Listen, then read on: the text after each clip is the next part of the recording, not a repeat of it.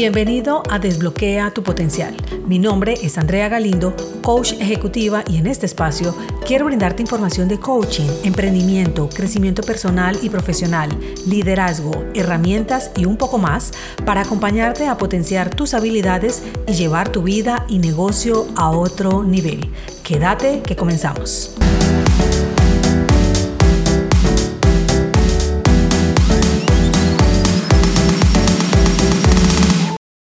Este mes de noviembre para mí es sinónimo de planeación. Normalmente me lo tomo muy reflexiva y me dedico poco a poco, no de un solo tirón, a realizar toda mi planeación del próximo año. Este es un acto que he venido mejorando año tras año con la práctica y el aprendizaje de diferentes técnicas que he ido unas cambiando, otras incluyendo, encontrando siempre lo que mejor conecte conmigo. Hoy quiero compartirte cómo lo hago y que te pueda dar ideas para que implementes tu propia planeación. Este proceso lo considero muy personal, dado que todos tenemos diferentes metas, metodologías de aprendizaje y es importante reconocer siempre lo que vaya bien para ti y te haga sentir cómodo. Este ritual, como me gusta llamarlo, inició hace algunos años ya, desde que me decidí a emprender estando empleada, donde debía tener muy claras mis metas y sobre todo el tiempo que iba a dedicarle a cada una de ellas. Realicé algunos cursos de planificación, otros de productividad y de cada uno de ellos fui extrayendo lo que mejor iba conmigo. Para mí es indispensable realizar este proceso, pues hoy, por ejemplo, debo atender tres emprendimientos y si lo dejo de lado, creo que enloquecería. En algunos países como Colombia, donde resido, hay una tradición el 31 de diciembre de comer 12 uvas que representan los meses del año. Y por cada una yo pedía un deseo para el siguiente año. Eso era lo más cercano que experimentaba acerca de planeación por muchos años y pues obviamente eso es efímero porque no había un camino claro para que esos deseos tomaran forma y se materializaran. Lo dejaba solo en un decir y en poco tiempo ni me acordaba que era lo que había planteado. Las consecuencias, al finalizar el siguiente año, había cumplido por suerte con uno o ninguno de los objetivos que me había planteado. Entonces, si esta es tu manera o algo similar de planear, te invito a que te tomes el tiempo y lo empieces a hacer diferente. Está comprobado que una hora de planeación te ahorrará 10 horas de trabajo, entonces creo que es una buena inversión. Todo rige en un propósito y si lo pones al servicio de los demás, mejor. En los objetivos que te plantees en el ejercicio es importante que tengas presente incluir tanto los de nivel personal como profesional, pues normalmente nos centramos mucho en los profesionales y dejamos de lado esos personales. Y recuerda siempre que se debe tener un balance y tratar de abarcar las diferentes áreas de tu vida. Algunos Familiares puede ser como fijarte pasar al menos tres horas de calidad a la semana y estando consciente con tus seres queridos de tu trabajo podría ser como iniciar a tiempo todos los días mi jornada laboral. Económicos puede ser ahorrar el 10% de mi salario de manera mensual. De gustos especiales como reunirme con mis amigas de la universidad para compartir al menos una vez cada trimestre. Personales, mm, ser más culta, leyendo al menos un libro cada mes o realizar ejercicio mínimo tres veces por semana. En fin, y todos los que quieras plantearte, teniendo en cuenta que sean específicos, medibles, retantes, relevantes y con un tiempo definido.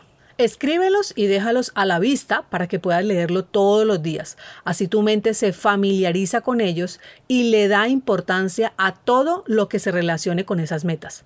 Verás que como un rompecabezas se van conectando las fichas y se vuelven realidad. Antes mis objetivos eran solo racionales y focalizados en los objetivos profesionales, desde los números y el hacer, hacer. Hoy abarco todas las áreas relevantes en mi vida. Esto me da mucha paz mental y me permite estar en coherencia con uno de los planteamientos que tengo y es de realmente disfrutar lo que hago sin afanes. Entonces vamos a los puntos que te traigo hoy sobre lo que incluye este ritual de planificación. Primero, Examinar. Es relevante hacer el cierre del año que estás terminando. Revisa qué funcionó y qué no tanto. Lo que normalmente se hace es empezar a planear el siguiente año y no hay esa revisión profunda de cómo realmente fueron los resultados obtenidos en este que se está terminando. Seguimos en la marcha sin detenernos y en este paso se pueden identificar varios aspectos que podrían replantearse y hacerse de una manera mejor o diferente. Segundo, revisar. ¿Qué fue lo que disfrutaste hacer y qué no tanto? ¿Cómo te sentiste? ¿Cómo fue la inversión y gestión del tiempo? Este punto es de mucha introspección sobre cómo conectaste con todo lo que viviste. Tercero, agradecer. Reconoce lo que hiciste y avanzaste. Hoy eres una persona diferente y eso merece festejarlo con agradecimiento. Es un ejercicio muy poderoso que cambia literalmente la estructura molecular del cerebro, mantiene la materia gris funcionando y nos hace más saludables y felices. Cuarto, determinar. Ahora sí, fijas tu mente en el próximo año y plantea qué es todo eso que quieres que se dé. Aquí la clave está en que cada objetivo tenga establecidas metas claras y detalladas, que se van a ir decantando en actividades más pequeñas y así será más fácil avanzar. Plantear un objetivo abierto y general te deja sin visual de todo lo que conlleva y puedes subestimar lo que realmente incluye hacer. Al final te dejará con frustración por no percibir avances. Quinto, clasificar. Revisa qué de lo que hiciste este año recobrará vida en el próximo. Es decir, a qué le vas a dar continuidad, qué puede mejorarse e incluirse y que esté alineado con lo que quieres, qué vas a eliminar porque ya no conecta contigo y en este punto te puede costar porque lo queremos hacer todo. A mí me costaba un montón y hay que aprender a hacer renuncias. Y por último, ¿qué vas a delegar? ¿A quién le vas a pedir ayuda para avanzar más y mejor? Aquí tenemos variadas creencias que cuando las rompes te sentirás más aliviado. Sexto, priorizar. Dale un orden a la ejecución y aclaro que no es una camisa de fuerza, pues se pueden presentar situaciones en el camino que deriven a realizar cambios. Aquí debe incluirse el tiempo que le vas a dedicar a cada actividad. Séptimo, conectar. En este último paso se deben extraer todos esos pensamientos, creencias que pueden aparecer al revisar esos objetivos que te has planteado, en donde no crees tal vez posible que realmente sucedan, no te sientes merecedor de esos resultados, te da pánico de solo leerlo y hasta lo manifiestas en tu cuerpo con un escalofrío. Por eso debes ponerlos sobre la mesa y ser muy consciente de ellos, listarlos y revisar su veracidad o si solo son fruto de situaciones pasadas que ya no vienen al caso. Pues si no lo haces, habrá un autoboicot o autosabotaje que te alejará de los resultados esperados. Una conexión entre lo planteado y lo que sientes y crees como posibilidad te llevará a que se hagan realidad.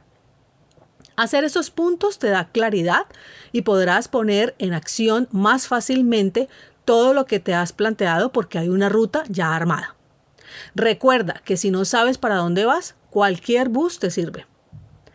Por esta época, que aunque no se ha acabado el año, escucho algunas personas que van aplazando sus actividades para el próximo año. Y así me comportaba yo. Me decía, ya no hay tiempo, no va más. Y resulta que en dos meses que prácticamente quedan es mucho lo que puedes avanzar. Entonces aún puedes lograr leer ese libro que querías, iniciar a pintar, empezar a hacer ejercicio sin solo limitarte a pensar, ya para qué si en diciembre rompo dieta y mejor aprovecho para comer de todo y el otro año se arranco de una. Hmm, ¿Será tan así? Te aseguro que te estás identificando con este pensamiento o alguno parecido y que inicias el otro año sin cumplirte con una falta absoluta de constancia y al final del siguiente año estarás en condiciones muy similares. El programa masivo de Transfórmate de empleado a emprendedor digital, por todo lo que sucedió con la salud de mi madre en los últimos meses, lo aplacé para el próximo año, pues quería estar tranquila para dar lo mejor de mí a cada persona y el estar en afanes y con la cabeza en otro tema hacía que no hiciera clic con el propósito de mi negocio. Sin embargo, este mes de noviembre ya podía retomar, solo que por las creencias que se nos van formando al final del año, como te lo acabo de mencionar, el impacto propuesto no iba a cumplir las expectativas. Sin embargo, ya habían personas interesadas y al informarles del aplazamiento, de todas formas quisieron tomar acción. Estaban decididas y organizamos mentoría privada. Las felicité porque tomaron acción y a diferencia de otras personas, ya en el 2023 iniciarán el año a ejecutar lo aprendido. Eso pasa cuando estás comprometido y con claridad de lo que quieres y amo trabajar con las personas decididas. Si tú también te has decidido con todo lo que te he contado, no le des más largas y empieza hoy. Aprovecha estos dos meses para avanzar en tus objetivos. Y hasta aquí todo por hoy. Soy Andrea Galindo y esto es Desbloquea tu potencial. Hasta la próxima semana. Chao, chao.